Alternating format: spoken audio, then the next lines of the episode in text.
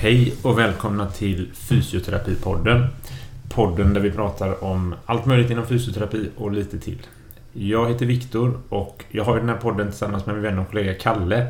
Eh, Men idag sitter inte Kalle bredvid mig på grund av lite sjuka barnvakter och så, utan idag har vi eh, Marcus med oss istället. Välkommen Marcus! Tack så mycket. Det är jag som är nya Kalle kan man säga.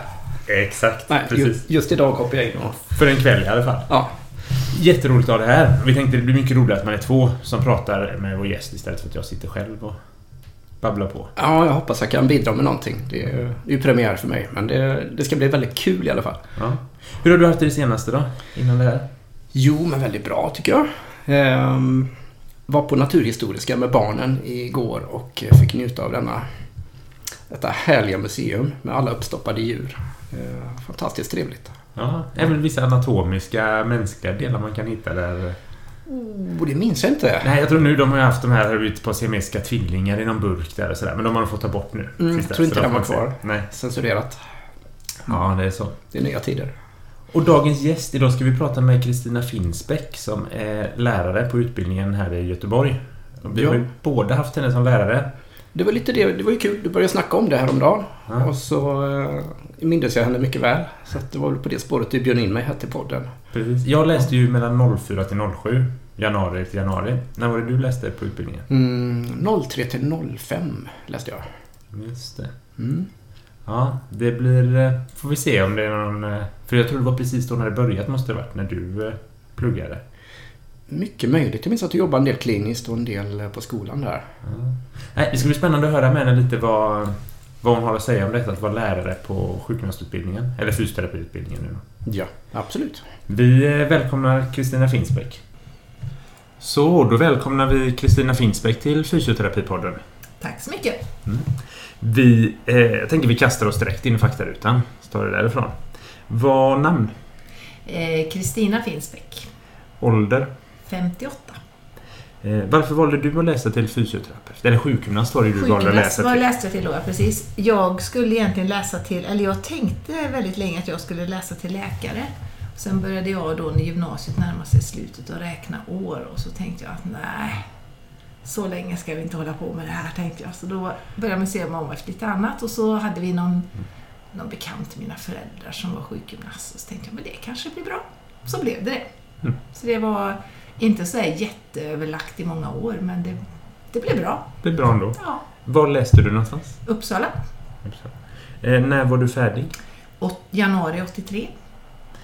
Eh, var jobbar du någonstans just nu? Nu jobbar jag på fysioterapeutprogrammet på Göteborgs universitet och jobbar heltid där. Och vi brukar också fråga om man har någon pinsam, dråplig patienthistoria. Det kan vara en patienthistoria, jag tänker att det skulle kunna vara en studenthistoria också, eller någon kollega eller något. Alltså man har ju varit med om flera genom åren så får man tänka att det får ju vara någon som då är lite rumsren också. Ja. Sådär. Och den som, som egentligen är så här, sånt som man skulle kunna råka ut för men som man tänker på att det gör man ju inte. Det var när jag jobbade på reumatologen på Sahlgrenska och hade bassänggrupp. eh, Som vi hade ganska regelbundet. Och då hade jag, just då så hade jag patienterna stående i en rad framför mig. Så jag såg resten av bassängen men de såg bara mig. Och sen så var det en äldre herre som gick i bassängen eh, ja, bakom mina patient, min Mm. patientgrupp då. Och så helt plötsligt så får jag se hur han tar fram schampo och tvål och börjar tvätta sig där borta. Och då var det liksom där, jag kan inte göra det så pinsamt så jag säger till honom nu. Så jag fick liksom förlänga passet där de skulle stå och samtidigt teckna åt personalen i bassängen att de var tvungna att ta i det där då. Så där hände en sån grej som var där som man aldrig glömmer. Och en till som var på lite liknande då. Det var också en patient som gick i och hon skulle till mig. Bara att när hon kommer ner, för det är ju mer en sån här, det är inte en stege ner utan det är mer en trappa ner, lite mer handikappvänligt så. Ja, just det. Och när hon är på väg ner så ser jag då att hon har lyckats stoppa båda benen i samma hål i baddräkten. Ja. Så hon hade ju inte så mycket där. Men där fick jag faktiskt ta i det själv. Så jag går bort till henne och säger, vet du vad, vi börjar om nu. Ja. Du väntade inte hela passet var färdigt där, utan den fick tas. Vi fick ta det då. Så att den där, det är nog det mest sån här, men det är väl lite typiskt eh, i bassängen, det blir lite, det är där sakerna händer. Ja. Mm, eller hände. Och inte alltid så mycket bassängvana de senaste 30 åren för en del. Tänker. Exakt. Mm. Säkerligen inte. Gympapass i hjärtrehab också. Så kan man ju se en del Ja. som har både träningskläder och annat som är från 40 år tillbaka. Ja, exakt. Ja, det är svårt att veta vad som gäller. Ja. Det är inte alltid så, så täckande material heller. Det kan vara lite Nej. urtvättat med Ja. tiden. Mm. Ja, precis, precis. Ja, härligt. Ja, vi har ju bjudit hit dig för att du ska få prata lite om hur det är att vara lärare på fysioterapiutbildningen. Precis. Hur kommer det sig att du började med det? Ja, det var, jag jobbade ju i, alltså i 20-25 år på reumatologen på Sahlgrenska Aha. och jobbade ihop med en kollega som heter Ingela Nordvall. Och hon jobbade på skolan. Och så sa hon till mig att eh, de behövde någon som gick in på timmar på palpationerna. Ja. Så då var jag där och var lite palpationslärare på några timmar då och då. Och, sådär. och det här är ju evigheter sedan. Jag var, som jag sa till er förut, jag var tvungen att kolla upp det här. Det var 97. Mm. Så här är ju länge sedan. Och ehm, sen så hade man någonting som man... Man, man började i Göteborg med att man kunde vara adjungerad klinisk adjunkt, hette det. Då var man anställd på, i det här fallet Sahlgrenska, men så var man då, skulle man då ha en viss procent med undervisning och vara en liten brygga mellan sjukhuset eller kliniken och utbildningen. Ja, ja. Och Mm. de tjänsterna startade man då 01. Och eh, de kunde man få två gånger tre år. Man, kunde sö- man fick det i tre år och sen kunde man söka om det en gång. Så det hade jag faktiskt mellan 01 och 07 då. Okej. Mm. Sen efter det var jag gästlärare på viss procent och sen så fick jag en tjänst där så småningom. fick en tjänst där 2011. Problemet för mig att få tjänst var ju då att jag inte är disputerad. Och egentligen så är universitetets policy då att, det är, att man ska vara disputerad. Ja. Du kom runt den på något Vi vis? kom runt där lite där, jag och några till, så att eh, vi var några då som inte var disputerade som Mm. fick tjänster. Fast vi är då inte anställda som adjunkt eller lektor utan man får anställas på andra former då. Liksom. Mm. Hur var det? För jag minns när man var elev att jag uppskattade väldigt mycket de lärarna som hade dels den kliniska biten och var lärare på skolan samtidigt. Men hur var det att ha, Det ha var den tjänsten? jättebra Ja. att ha det så faktiskt, det var det. För det var man, man hade på något vis det bästa av två världar. Mm. Så att det var, man hade patienterna och allt det vad det ger, men man hade också studenterna och den där, det drivet som finns i dem. Och den här, som jag säger, det är ju inte något större problem att motivera studenterna på en sån utbildning. Mm. Utan de, de är ju lite, framförallt i början, man är ju lite tvättsvamp. Ge Mm. mig allt du kan ungefär. Mm. Så, att, eh, så det, var, nej, det var jättebra att kombinera det. Det var det. För jag tänker, jag håller med Marcus. Min upplevelse också på, under utbildningen var ju att man, man uppskattade verkligen de lärarna som var, hade den här delen. Ni var inte så många. Nej, Min upplevelse då var att de allra flesta var lärare på heltid. Det var så att de. det var några få. Hur är det idag bland lärarna? Är det Mm. fortfarande samma eller är det fler som har någon sorts Nej, men det trelärartjänst? nog... eh, Det, har, man, det jobbas väldigt mycket på det som man säger kombinationstjänster och att man Mm. har eh, en, en dag i veckan i klinik och så. Mm. så och jag har svårt att säga siffran nu, men vi har ju några stycken som är utav de som är anställda som också jobbar i klinik. Mm. Och man jobbar på att få fler egentligen som har på det sättet. Det gäller ju bara att få, få det att funka på båda ställena. Mm. Men sen har vi också ganska många gästlärare som det heter idag, som då är ute i klinik och som innehar ett visst antal timmar och uppdrag då. Och det har vi många nu, så det har blivit fler och fler för varje år. Så att vi är faktiskt många lärare som är kliniker men sen är inne och jobbar i vissa perioder. Ja, bara på en viss kurs eller vissa Ja, moment under Ja. en kurs eller så. Ja, Ja. som är med. Och då, då är de liksom inte bara inne och föreläser en förmiddag eller något, utan de är med i hela den kursen. Liksom. Mm. Så att vi har många sådana nu. Och det, är, och det här är ju också då att jag, precis före pandemin så, för jag har också alltid sagt nej man ska ha båda delarna. Men sen precis före pandemin så kände jag att nej, jag jobbar med hälsa, nu får jag tänka på min egen hälsa för jag kände att det blev lite mycket ett tag. Mm.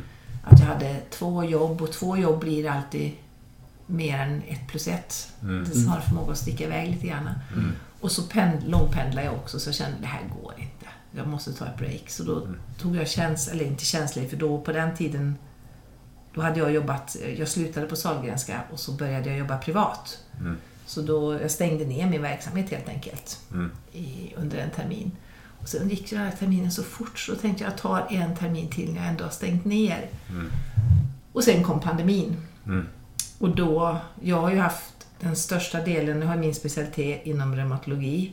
Och den gruppen var ju typiskt en grupp som kanske inte skulle välja att komma under pandemin. Mm. Så då startade jag inte upp under pandemin så därför har ju det här uppehållet blivit väldigt långt. Ja, just det. Men än idag när någon frågar mig så som ni gjorde nu, vad jobbar du? Så kan jag säga så här, jag jobbar på utbildningen och just nu har jag ingen klinik. Nej. För det är som att man ska ha klinik för att vara på riktigt. Ja. så just nu har jag ingen klinik. Nej. Nej. Det är lite som att ha ett riktigt jobb också. Ja, det är det liksom. Ja, just nu har jag ingen klinik. Men jag har väl tänkt att jag ska ha klinik igen, för jag tycker faktiskt kombon är dels givande för, person, för mig själv Mm. och sen så tycker jag att det är bra att vara i, om vi nu ska kalla verkligheten, vilket som är verkligheten, det vet jag inte. Men, men det är bra att också kunna prata om. Jag träffade en patient förra veckan som Mm. jag tycker det är, jag, tycker, jag gillade det, att jobba på det sättet. Speciellt jag som då jobbar mycket med alltså praktiska moment. Mm. Där man verkligen jobbar med det. det är inte, jag jobbar ju inte så mycket med vetenskaplig metod och de bitarna utan jag är ju verkligen i de praktiska momenten mycket mer. Mm. Och då tycker jag det är nyttigt att man har, håller sig up to date där också. Och det känns ju som att man märker det som student. Om det är någon som säger jag hade en patient och det är 10 år sedan. Mm. Eller 20 år sedan. Ja. Alltså, Det är ju skillnad. ja det är ju faktiskt det. Det Ja. händer saker och det är... Nej, det, jag tror Så att det är att, bra för alla. Ja, jag tror också det. Så att, eh, just nu inte, men jag ska igen. Ja. Ja. Men, ja. Ja, och lärarbiten då. vad- Vad är tjusningen med att vara lärare? Vad är det bästa med att vara lärare? Ja, det är ju studenterna alltså. Mm. Det är det. Utan tvekan. För att dels det här att man... De är så... Eh, alltså de vill. Och sen tycker jag att man får ett sånt gensvar från dem. Och när det gäller studenterna som jag säger, det absolut bästa som jag tycker med att träffa studenterna, det är ju eller att jobba med dem på lektion, det är ju när man ser den här pengen trilla ner som jag Mm. brukar säga. Mm. Att man liksom inser att nej, man ser det här med tomma blickar, jag fattar Mm. inte vad du menar. Och man får Nej. förklara på ett sätt till och så frågar man, man får förklara på ett tredje, ibland på ett fjärde och femte sätt också. Men sen så ser man, ja men nu, Mm. nu är jag med, nu fattar jag. Ja. Den, det är en sorts belöning som, ja den är bra. Ja, Den en är god faktiskt- känsla. Ja, Mm. den är god. Ja. Jag tänker, apropå studenter, nu är det ju ja, 97 du började sträcka in en fot i alla fall, Mm. men lite grann. Så det är Mm. 25 år nu som Mm. du har haft studenter. Exakt. Tycker du att du märkt någon skillnad på studenten under de här 25 åren? Eh, ja, det har jag gjort. Mm. Och det är väl det har väl följt hur skol, alltså grundskola, gymnasie och eh, samhället har förändrats. För att studenterna idag är ju mycket mer... De söker kunskap på ett annat sätt. Det är inte Mm. längre självklart att man bara, vilken bok ska jag ha? Jag går och köper boken. Utan man kan söka kunskap på flera olika sätt. Mm. Mm. På gott och på ont. Mm. Eh, Det är också... De ifrågasätter också mer. Mm. Alltså de kanske, eller det var säkert lika mycket ifrågasättande då, men jag tror de vågar ifrågasätta mer. Ja. Kanske kommer på köpet ett mer Ja. kritiskt förhållningssätt Ja. när det finns så mycket information att hitta. Kan nog vara det faktiskt. Mm. Och sen så tycker jag det här, det började väl lite smått 97 med, men det har kommit mer sen att man... Alltså om vi ser när jag gick utbildningen, som då är ännu längre sen, då, då var det så att man började och så gick man klart. Mm. Mm. Det är mer nu så att de börjar och en del gör uppehåll, gör något annat. En del kommer på att det här var inget för mig. Mm. Alltså, men under pandemin så blev det en liten, lite annan svängning i det också, så vi får väl se vart det tar vägen. Men det har varit lite mer, tycker jag, att man, man ser sig om efter lite fler saker och de har flera infallsvinklar. De jobbar mer vid sidan om. Det var Mm. inte heller vanligt, så vanligt då. Då gick man, man var heltidsstuderande liksom. Mm. Idag förstår jag på dem så är det jättemånga som jobbar vid sidan om. Mm. Där, ehm, så att de... På så sätt. De, de har ändrat sig och jag menar, tittar man på de kunskaper som de har med sig så har de ju inte alltid samma kunskaper med sig. Det är ju liksom... Gymnasieskolan, om vi backar, var ju mer fakt att eh, Backar vi ännu längre, som jag brukar skoja och säga, min farfar Mm. kunde ju inte förstå hur jag skulle kunna ta mig fram i Sverige som inte kunde Sveriges, rabbla Sveriges landskapsstäder. Det, Ja. Alltså kunskap har ju, vad man anser ska vara kunskap har ju ändrat sig. Mm. Och de, det märker man ju också tycker jag, att de kanske inte, vissa saker har de inte självklart bara så här att de har lärt sig så här är det, men de vet precis vad de tar reda på det. Mm. det och det är ju samhället som har ändrat sig så.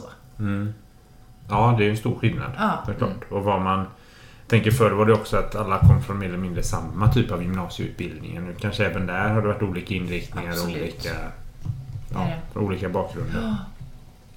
Ja. Ehm, Sen är ju våra studenter, tycker jag, de är ju fortfarande... Det är ju en ganska homogen grupp. Mm. Det har, har det ju alltid varit, då som nu, Mm. av någon anledning. Så Mm. om det är att man söker på ett intresseområde eller...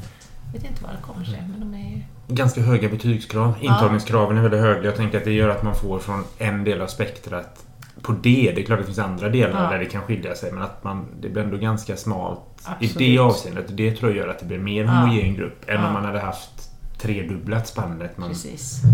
Och jag ifrån. brukar prata, när de, eftersom jag har dem jag har jobbat i olika terminer men nu de senaste åren så har jag fastnat med kursansvaret för termin ett för jag tycker, tycker det är väldigt roligt att träffa dem då. Mm. Och liksom där när man ska igång med det här och så. Sen, och sen håller jag ju på med VFU genom hela utbildningen så då träffar jag dem ju senare i och med det då. Men ehm, det här när de kommer i början och ska ha sin första praktiska examination, alltså ganska många. Jag tror att vi allihopa här vid bordet kan komma ihåg också att det var ju en fruktansvärd nervpress för man hade aldrig varit med om något sånt. Nej. Att sitta i en grupp med några kurskamrater som man knappt kände och så skulle man liksom examineras i direktsändning. Det, det är ju en ganska tuff sits. Mm. Men jag brukar säga det till dem att alltså vi vet ju att de som är hos oss, de har kapaciteten, annars hade de inte varit där. Så det är inte, men sen kan man ju, livet pågår samtidigt brukar jag säga. Man, just nu hade ni inte tid att läsa tillräckligt, just nu hamnar jag i ett svart hål eller just nu var jag för nervös. Alltså det finns ju flera olika anledningar. Och jag tror ibland det kan vara bra att... Jag tror inte det är någon nackdel ibland att bli underkänd på något och se att livet gick faktiskt vidare ändå. Att det var inte så himla... Det var trist men det var inte så farligt liksom.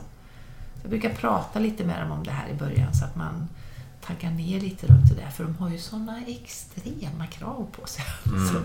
Ja, och det tror jag också kommer lite med som sagt den gruppen man har när man har de som har, jag vet inte vad det senaste nu, men är det 19 eller 18,5 eller något ja, det, Alltså, ja, de ligger ju skithögt. Så det är klart, har du fått maxbetyg på nästan allt på gymnasiet så har du tre år bakom dig av väldigt liksom, Ja. mycket studier och så har du kanske inte, kommer du direkt från gymnasiet till utbildningen så... Och, så, och, Då är så, och då gymnasiet är det ju så att misslyckas jag så blir betyget sämre. Ja. Här, som jag säger, så är det ju inte, det handlar ju inte om ett betyg. Det handlar ju om att säkerställa, har jag tillräckligt med kunskaper för att vara trygg mot patienten? Mm. Det är ju, eller kunna gå vidare i studierna. ja. Men om man säger så här, när de går ut, när de är färdiga efter de här tre åren. Tycker du att det har varit någon skillnad under de här 25 åren som är hur redo de är att komma in i arbetslivet? Det hänger ju också såklart Mm. hur arbetslivet ser Mm. ut, det man ska ut till efteråt. Det gör det. Men att det har varit lättare eller svårare under någon av den här tiden att... Som ny? Nej, inte som jag kan känna sådär. Jag tror inte det faktiskt. Nej. Möjligtvis att de är lite... De kanske har lite lättare att ta för sig, alltså att vet, våga komma ut och här är jag lite grann. Mm. Mm. Lite att man är lite tryggare i det. Det gäller ju inte för alla, men jag kan tycka att man märker det på många. Rent sådär att de är redo att komma ut. Tycker jag ändå man får... Nu träffar jag ju en del, i och med att jag håller på med den här verksamhetsförlagda utbildningen, så träffar jag ju en del ja, chefer och andra från, olika, från kliniken då. Mm. Och de, de får ju ändå väldigt bra att de känns förberedda Mm. och, och redo. Sen är det klart de inte kan allt, de är ju nybörjare. Ja, jo, så är det. Så är det ju. Men eh, de känns ändå, tycker jag, så att de har med sig mycket av det de ska ha med sig. Mm. Sen har ju det här, den vetenskapliga biten, om man jämför när jag gick och hur det är idag, Mm. den, det är på ett annat sätt. Jag tror, inte, jag tror inte jag var lika kritiskt granskande, för det, det var inte så mycket av det när jag läste Nej. på 80-talet. Liksom. Det, vi höll inte, det var inte lika mycket sånt då. Det har ju blivit mer nu. Mm. Så de är ju mer, eh, men nog lite mer, eller de är mer, att inte bara Sverige. Nej. Det tycker jag. Nej, och det är ju bra. Och jag tänker det är också en arbetsmarknaden idag är ju annorlunda. Idag finns det ju mycket mer jobb och det en annan... Alltså jag tänker när självsäkerheten har löneanspråk och sådär. Mm. är ju annorlunda idag än vad det var för 15 år sedan. Absolut. Eller sådär. Det är Också.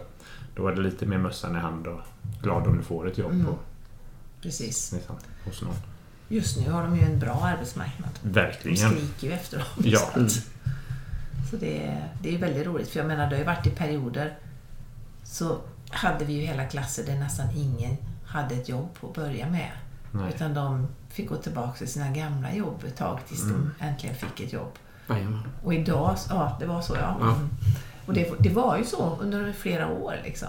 Mm. Idag, om vi tittar på de som har gått ut de sista terminerna, sista åren säkert, de har ju haft jobb allihop när vi kommer till examen. Ja. Det är ju en helt annan situation. Liksom. Men det måste vara trevligt att kunna släppa ut dem i det. Jätteroligt att de liksom säger så här att ja, var ska du börja jobba där? Så har de liksom vet vart de ska. Ja. Det är häftigt. Ja, ja gott. Ja. Om vi vänder på den frågan vi drog tidigare. Vad, vad är jobbigast med att vara lärare? Ja, nu tycker jag att jag tycker inte riktigt om konflikter. Aldrig gjort. Tycker att, att inte kunna hjälpa där man vill hjälpa tycker jag är svårt. Så det här när man ska säga nej till någonting eller när man ska underkänna någon. Det, alltså, det kan vara jätteroligt att examinera. Men det kan också vara det tråkigaste man gör för att det är väldigt tråkigt. Alltså, man kan inte säga G till all, godkänt till allihopa. Mm. Utan, inte, för att inte, inte för att man inte ska kunna säga godkänt till allihopa, men det är ju ändå en det är ju en säkerhet och det är ju, man hjälper ju inte någon med att godkänna fast det inte är tillräcklig nivå. Men Mm. Det är väldigt jobbigt att säga till någon att det här räcker inte, du måste gå hem och läsa på mer. Den är inte rolig. Nej. Du devalverar ju allas godkännande. Alltså att du har fått godkänt är ju på ett sätt inte bättre än vad den som har sämst resultat som har fått godkänt har. Nej. På något sätt. Eller godkänt stämpeln blir inte värt mer än det i Nej, alla fall. den blir inte det. Men jag tänker just apropå det. Jag har ju inte... Jag har varit inne pyttelite på skolan bara, men annars har jag haft mycket studenter ute i VFU, då, den verksamhetsförlagda utbildningen. Och då kan jag uppleva att det har varit en liten konflikt i det där att termin tre, som i alla fall här i Göteborg är den första lite längre studentperioden, eller praktikperioden, så är det som att det är liksom det som blir det första nålsögat att ta sig igenom för studenterna kring Mm. godkänt, inte godkänt. Och att många, när jag hade student första gången var inte jag liksom super, eller erfaren var jag uppenbart inte som handledare, men hade inte jobbat jätte... Jag tyckte det var en ganska svår uppgift och stor uppgift och kunde uppleva att det var en, en liten skevhet, att lite för stort ansvar för det hamnar på eh, handledaren under praktiken Mm. kontra skolan i och det är skolan vill ju också få ut till sina praktikplatser. Man vill ha folk som fullföljer. Får du inte det så blir det väldigt stökigt om det ska ta två veckor till från examination när du har examinationen på torsdagen och praktiken börjar på måndag. Ja. Så blir det lätt att du klarar inte det här momentet. Gå och läs på så tar vi det här imorgon. Och då kan ju vem som helst nästan få... Alltså, Ja. Nej, det några tankar kring det? Den liksom balansen mellan praktik, skola just Ja. kring underkännande, godkännande? Alltså det, det svåra där är ju att Alltså det som är då är ju att handledaren i, i den verksamhetsförlagda utbildningen ger ju ett bedömningsunderlag. Och sen är det ju examinatorn sitter ju inne på skolan. Ja. Men det här i realiteten så blir det ju både för handledaren och studenten när man är på en verksamhetsförlagd utbildning så blir det ju att man blir underkänd av sin handledare. Det, är, ju- det är svårt att komma ifrån det. Det blir ju det underlaget det är ju det vi har att gå på liksom. Såklart. Så det blir ju det. Mm. Sen har man i vissa kurser nu gjort så att man har examinationen när de kommer in, i termin 5 till exempel, har Mm. de examinationen när de kommer in efter den verksamhetsförlagda utbildningen. Mm. Och det är ju väldigt bra med det. Då, då får man ju som student också en del av att det här är en del i kursen. Nu ska jag visa att jag tar till mig det, för då är man ju inne och examinerar sig efter VFU.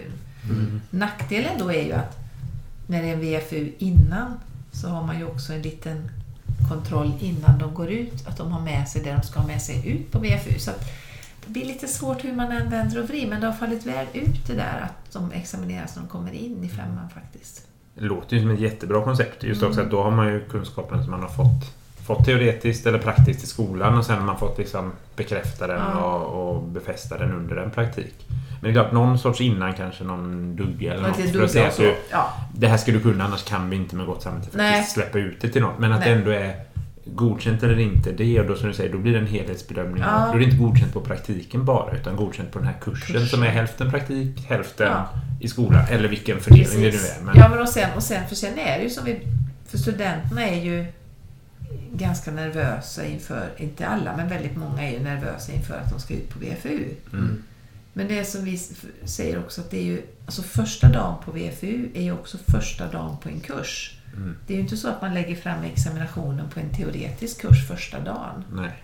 Utan, och det är ju samma på VFU. Alltså man, under de här veckorna ska du uppnå målen. Mm. Och det, men sen är det ju det att när man ska ut, alltså, ja, vem är min handledare? Hur är det där? Kommer vi att ha en bra kemi ihop? Alltså det är många bitar Mm. som kan väcka lite oro där. Är ganska befogad också. Alltså, kan jag säga både från när jag var student hade jag handled, hade ganska bra tur överlag. Men, men det var ju inte, alla var inte lika bra. Nej. Och jag kan ju se med, alltså, utan att nämna namn, alla mina handledarkollegor alltså, så är det ju en variation. Man kan otur. Ja. Så, alltså, så är det ju inom allt. Att Ja. Det är inte... Och sen är det ju så också att handledaren har ju precis som studenten också ett liv parallellt. Ja. Och man är någons, i någon fas i det livet just nu. Mm. Och, alltså det kan ju hända saker som gör att just nu kanske jag inte var den bästa handledaren. Nej. Likaväl som jag kanske inte är den bästa studenten och under en period. För det, det tar ju energi också att ha en student. Mm. Det är ju inte, det är inte bara att det ska vara någon som hänger på utan man är ju faktiskt, får ju vara på tå hela tiden som handledare också. Absolut. Mm. Och man kanske passar vissa typer av studenter. De har ju jättelätt att hantera jättebra för den här typen. Uff, då är det svårare. Ja. Då är det en helt annan utmaning. Ja. Och, mellan, mellan hand, och som studenter klarar vissa typer av handledare Ja. jättebra. Och vissa inte alls. Nej, och det märker man ju med studenterna. Så en student kan ju komma... Det är ofta någon form av uppföljning när de kommer tillbaka. Inte som utvärdering, men att något de ska berätta om som har hänt eller något sånt där. Och om vi tar i trean till exempel, så brukar det vara att de, man har seminarier de berättar om något som har berört dem och sånt där. Mm. Positivt och negativt. Och det, det är ju faktiskt så att det som en student kan tycka var nästan det bästa, det tycker någon annan var jättejobbigt. Så att, tack gode gud så är de olika, skulle jag Ja. vilja säga. För det är väl tur att inte alla är precis likadana. Nej. Mm. Nej, det är det verkligen. Och så är ju inte heller, tänker jag, när du börjar jobba. Olika patienter. Alltså Precis. vissa typer av patienter har man lättare för, Ja. har man svårare för i sin professionalitet. Det räcker, det gäller det att kunna hantera alla. Ja. Men en del går ju mer naturligt och en Ja. del får man mer anstränga sig för att det ska bli ett bra patientmöte. Att det ska bli. Och så är det ju. Det, det som vi brukar säga när man har grupparbeten på utbildningen. Mm. Så är det ju, eller på tidigare skola med. Ibland hamnar man i grupper som man känner så här, den här gruppen skulle jag kunna ha alla tre åren. Nej, vi funkar så bra. Och ibland kommer man i en grupp som man känner, åh nej, det här är ju Ja. inte alls. Liksom. Men så är ju yrket, alla arbetslivet också. Ja. Inte bara för oss, utan för alla. Du, du, dina kollegor på jobbet, de, det är ju inte så att man väljer kollegor. Du kan välja vilka kollegor du ska umgås med, men du kan ju inte välja vilka kollegor du jobbar med, för det, det råkar vara dem. Mm. Och då får man ju försöka att matcha ihop det. Ja, och det måste man förhålla sig till på Ja. ett eller annat sätt. Ja. Det är ju en jätteviktig del av vår yrkeskunskap också, att kunna ta folk. Ja, Såväl patienter som anhöriga som, exakt. som kollegor eller Mm. remitterande läkare eller vad det Ja. må vara. Liksom. Borde vara en egen kurs på utbildningen.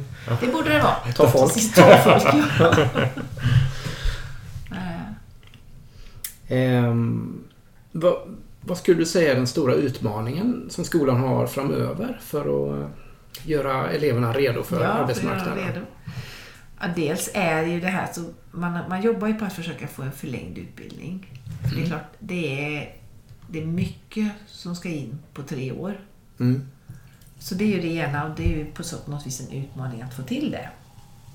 Men sen är det ju det här också att att, de, att hålla dem, det går ju fort. Alltså det, det ändrar sig ju fort i samhället allting.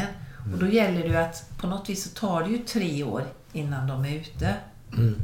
Och då att, att det som, som vi har, om vi ska lägga in någonting i utbildningen så vi kan inte göra en förändring bara smacka av. För det är ju en kursplan som ska godkännas. Det är ju, det är Ja. ju en tid. Det tar fyra år att utvärdera Ja. vad vi gjorde för förändring här. Vad ledde det Precis. till då? Och då är det liksom det gäller ju att hänga med. Vad är det som behövs ute om tre, fyra år? För det behöver vi ju ändra nu liksom. Just det. Mm. Till exempel det här med digitala vårdmöten Ja, just var ju en sån grej som kom väldigt mycket snabbare på grund av pandemin. Mm. Och där är ju, det inser vi ju, vi måste få till bra moment för det. Men där ligger vi ju lite efter redan. Ja. Liksom, för det är ju redan en realitet ute. Ja, Mm. ja, såklart. Ja, det, Så, att, så sådana grejer, att det är ju en utmaning och det är ju inget som är... Det har väl alltid varit en utmaning men jag tror att saker händer snabbt. Det känns som saker händer snabbare, det förändrar sig snabbare. Mm. Och att vi liksom har kortare tid på oss att få till detta. Så det är den ena. Och sen jag då som håller på med VFU, det är ju det här att få till VFU-platser för alla. Mm. Det är, det är en utmaning. Mm. Så att, ehm, Men ni brukar lyckas lösa det det? brukar lyckas lösa sig. Det har hittills aldrig blivit att någon behöver göra studieuppehåll, så vi kan Nej. säga. Men, eh, Mm. men det, det, ibland så är det ju då är det bra att man har studenter som lite coolt kan vänta. För det, Ja. ibland blir det ju lite kris. Alltså det kan ju bli en... vi har haft handledare som har brutit foten till exempel. Mm. Vad gör man? Det blir kort varsel uppsägning på den, att, eller den platsen. Vi kan Mm. inte ta en student, vi har ingen handledare. Mm. Och då står man ju där och så står det en student som kanske ska ut Mm. som om en vecka. Det är Mm. inte bara att trolla fram en plats till. Men det brukar lösa sig och som jag säger, där löser det sig mycket för att man har fantastiska kollegor ute i kliniken som också är flexibla och säger att vi löser det. Vi kan ta den studenten. Mm. Men det är ju en utmaning. Speciellt om vi ökar Alltså de är ju många studenter som ska ut. Mm. Och att få... Alla ska ju ha en vettig VFU också. Det ska vara, de ska ju få ut, alla får ju ut något av det naturligtvis. Men det, det är ju inte bara att de ska ut och gå, gå bredvid. Utan de ska ju faktiskt kunna komma ut och göra någonting igen. Mm.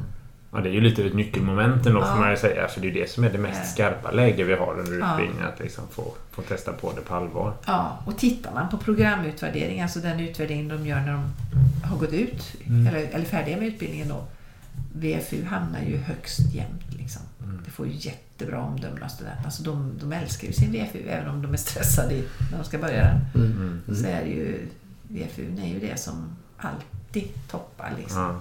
Ja, det är bra tecken. Då, då kommer Det bra mycket praktiker tecken. ut i verksamheten. Ja, precis. Och det är ju liksom också som man säger så här, det ska ju verkligen handledarna veta om. Att Mm. Även om man ibland som handledare, för jag var, var ju handledare själv en gång i tiden, ibland kände man att man gjorde ett jättebra jobb, ibland kände man ja, men det här kanske inte blev så bra. Men studenterna, ofta så blir det ju det. Studenterna är ju ofta jättenöjda, nästan alltid jättenöjda med sin praktik. Mm. Så är det ju.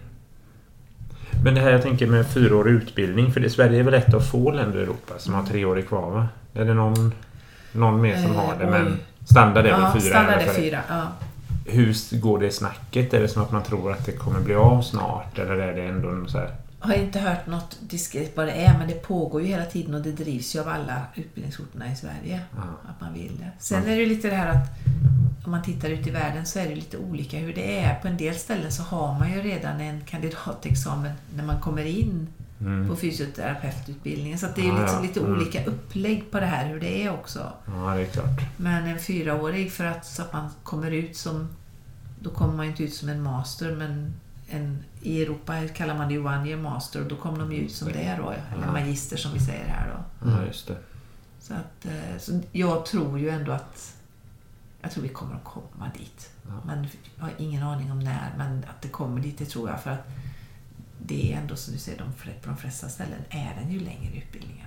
Ja, det känns ju oundvikligt. Men som sagt, när jag pluggade 04 till 07 så hörde man ju pratas Ja. om det. Att, inte att det är på gång nu, men att det är hit, det är på väg och det Ja. kommer. Men som sagt, det är byråkratins kvarnar Ja, mal långsamt. Mm. Men det har ju pratats om det jättelänge. Mm. Det gick ju snabbt där ett tag, för jag menar, först var den ju tvåårig, Ja. sjukgymnastutbildningen. Mm. Och sen blev den ju då två och ett halvt-årig. Jag gick en två och ett halvt-årig till exempel. Ja. Och sen blev den treårig. Men jag vet exakt inte exakt när det hände. Det kan ha varit där början på 90-talet tror jag. Ja. Nej, för jag tycker man har ändå haft en hel del kollegor som har gjort den här men läst upp sista året Exakt. eller liksom sådär allt Mm. eftersom. Så det kan ju Mm. inte vara för länge Nej. sen i och med att det är ändå många som har... Ja, för jag vet väldigt många utav dem som, som är jämnåriga med mig har ju läst den här påbyggnadsutbildningen som det heter Mm. då. Mm. När man läste på för att komma upp till en treårig nivå. Då. Det, så det, det kommer säkert, men jag, inte, jag skulle inte ens våga gissa när. Nej, nej det... Den som lever får se. Ja, Kanske ett ämne för ett kommande avsnitt. Som någon fyra eller Ja. treårig. Ja. Precis. Exakt. För och nackdelar. Och, Ja. ja. Men om du får drömma lite då. Mm. Om vi säger att du har fri budget, fri tillgång till alla praktikplatser du behöver. Hur skulle du vilja forma utbildningen då? Vad skulle du göra för förändringar? Ja, alltså jag hade nog gjort den längre Mm. till att börja med. Åtta år. Ja, åtta år. Nej, nej, nej, nej. Då hade de ju hamnat i det här som jag hamnade i. Nej, det blir Ja. för lång utbildning. Ja, just det.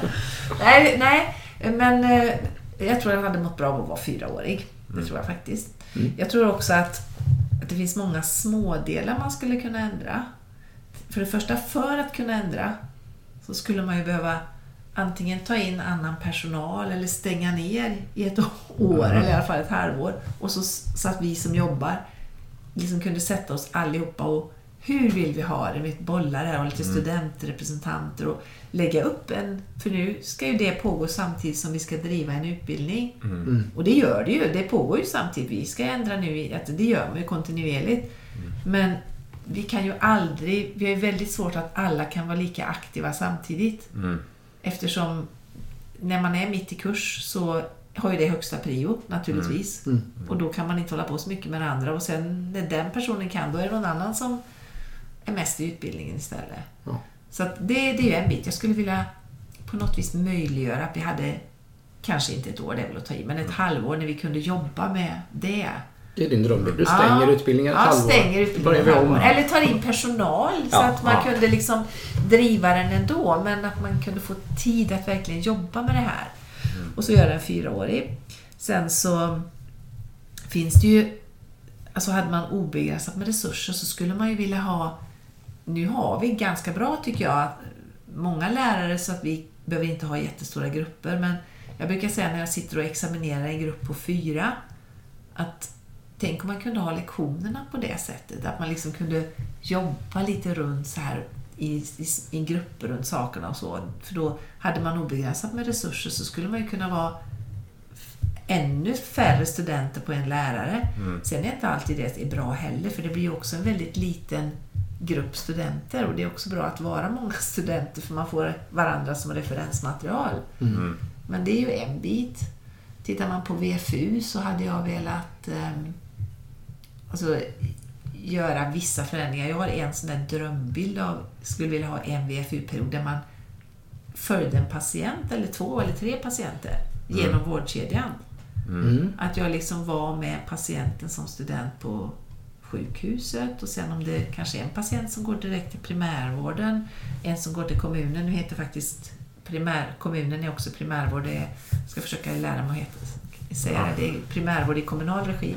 Att några går till det och någon går till den andra. Då? Ja. Att det tror jag skulle också vara jätte... Det finns liksom så många små bitar. Så jag tror inte jag skulle vilja göra en sån där en enda drastisk utan bara här puttar vi in lite och här puttar vi in lite. Mm.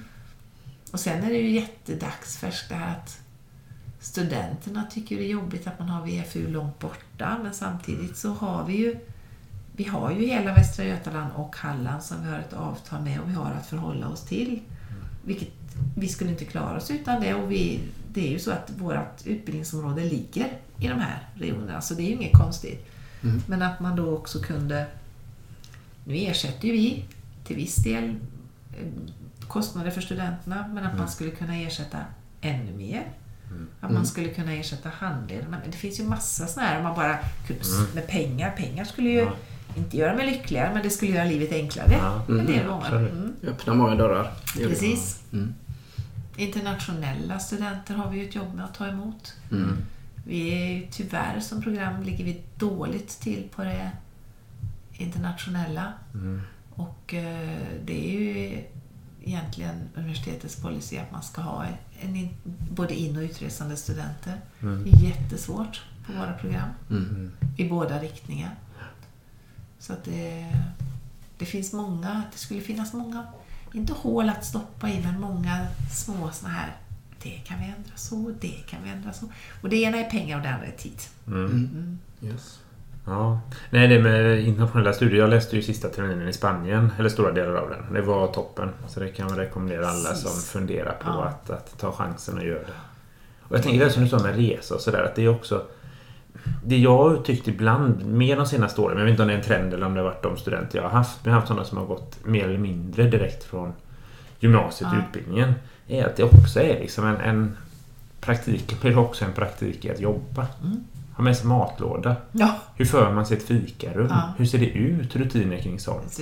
Eh, även att pendla i Ja. det skulle ju vara en sån. Det är ju en verklighet för väldigt många av oss. Att man under någon tid av sitt yrkesliv har pendlat. pendlar man. Testa på det. Det är inte cykla och sånt i skolan längre som det har varit hela livet. Utan Nej. nu är det tåget till Uddevalla. Mm. en timme och så får man matcha det. Och, få, alltså, Och det är ju Det under en väldigt begränsad period. ja, det är väl fem veckor som längst? Eller, sex sex veckor, veckor.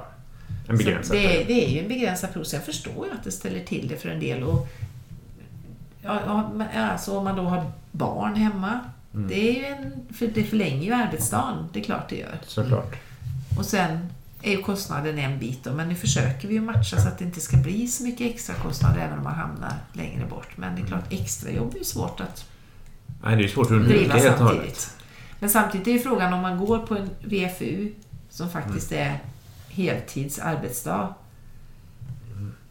Måste man så måste man för att få in pengarna. Men annars så är det ju ja, det är ju en heltidsutbildning. Och, och framförallt när man är, alltså studier kan du ju styra över dygnet lite men är du på VFU så ska du ju vara alert just de timmarna du möter patienterna. Mm. Och det kan vara en svår matchning, tror jag.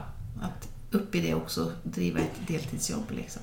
Absolut. Men man, som utbildning kan man ju inte liksom be om ursäkt för att nu går du heltidsstudier. Tyvärr kan vi inte anpassa så att du också kan jobba deltid. Det är ju liksom... Nej, men det kan man Det ju går inte ju göra. inte. Nej. Det, Sen förstår jag att en del sitter i den sitsen och det är ju bara att beklaga. Men, och, och det är ju beundransvärt att de klarar det då. Men det, är- det är ju samtidigt så är det ju vilka ska vi vilka ska vi i sådana fall hjälpa och vilka ska vi inte hjälpa? Det, det blir ju Mm. en, alltså vi är ju där för, som jag brukar säga, jag är här för alla studenterna. mm. Mm.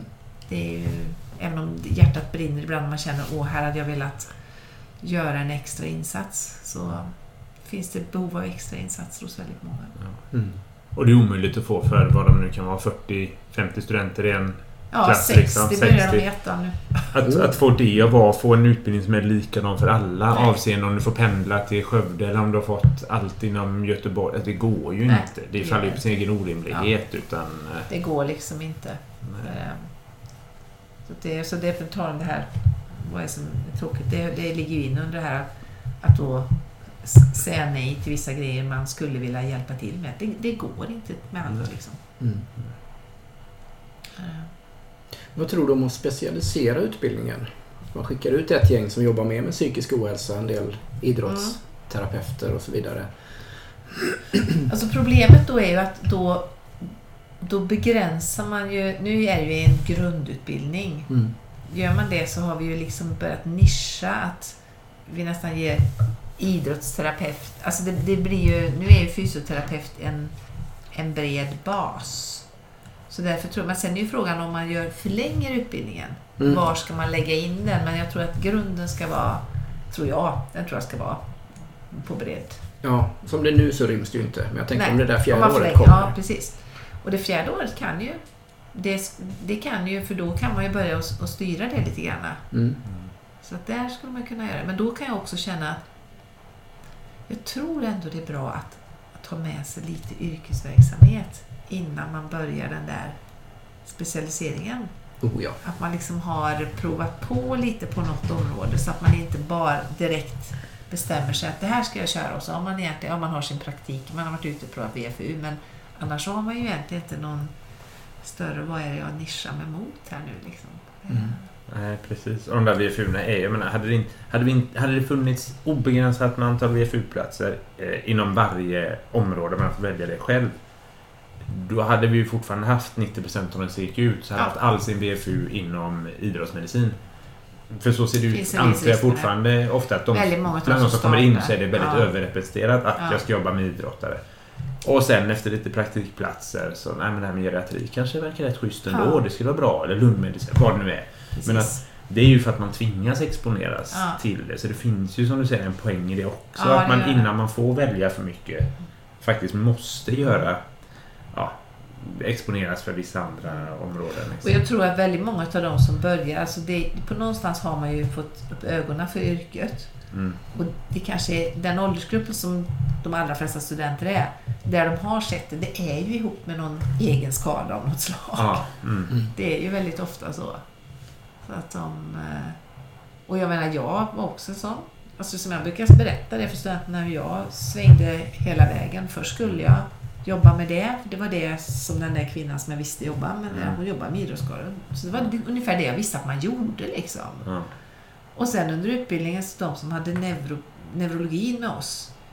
Mm. De var väl de lärare som fascinerade mig mest. Och då var jag Mm. helt inne på men det är ju det här jag ska man jobba med. MS och stroke och sådana grejer. Det var jag ju Mm. helt uppslukad av. Mm. Sen råkade det... När jag gick ut så gick man i något som heter poolen första halvåret. Fanns det möjlighet att göra då. Då gick man ju och vicka. Mm. Och det, ibland visste man nu ska det vara 14 dagar på den. Och ibland sa de på morgonen den som är på ryggmärgsskada är sjuk så gå dit. Mm.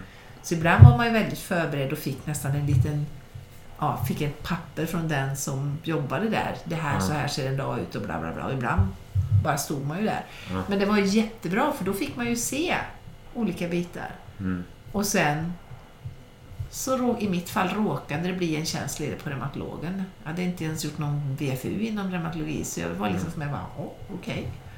Och sen kände jag, men det här är ju det. Då, då blev jag helt uppslukad av det och så blev det det. Liksom. Så jag tror också det är mycket så här slumpen ibland som gör var man hamnar. Liksom. Man hade lite sliding doors-ögonblick.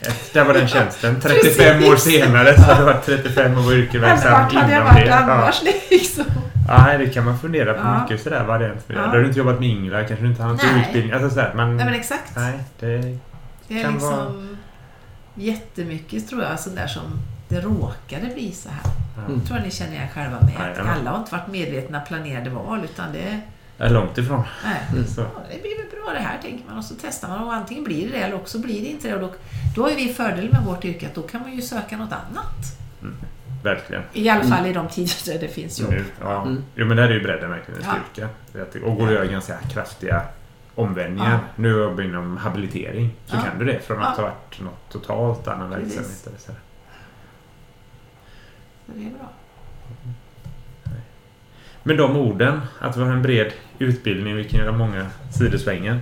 Så hoppas ni är jättetacksamma att du kom Kristina. Och vi hoppas att ni som lyssnar har fått höra lite mer om hur det är att vara lärare och hur man kan tänka på kring utbildningen. Vi vet ju att det brukar vara ett ämne som, som berör och många har.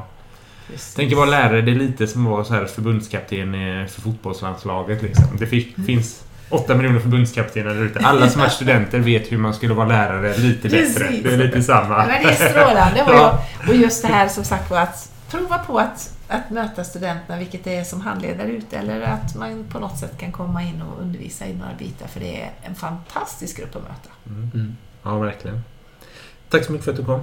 Tack själva!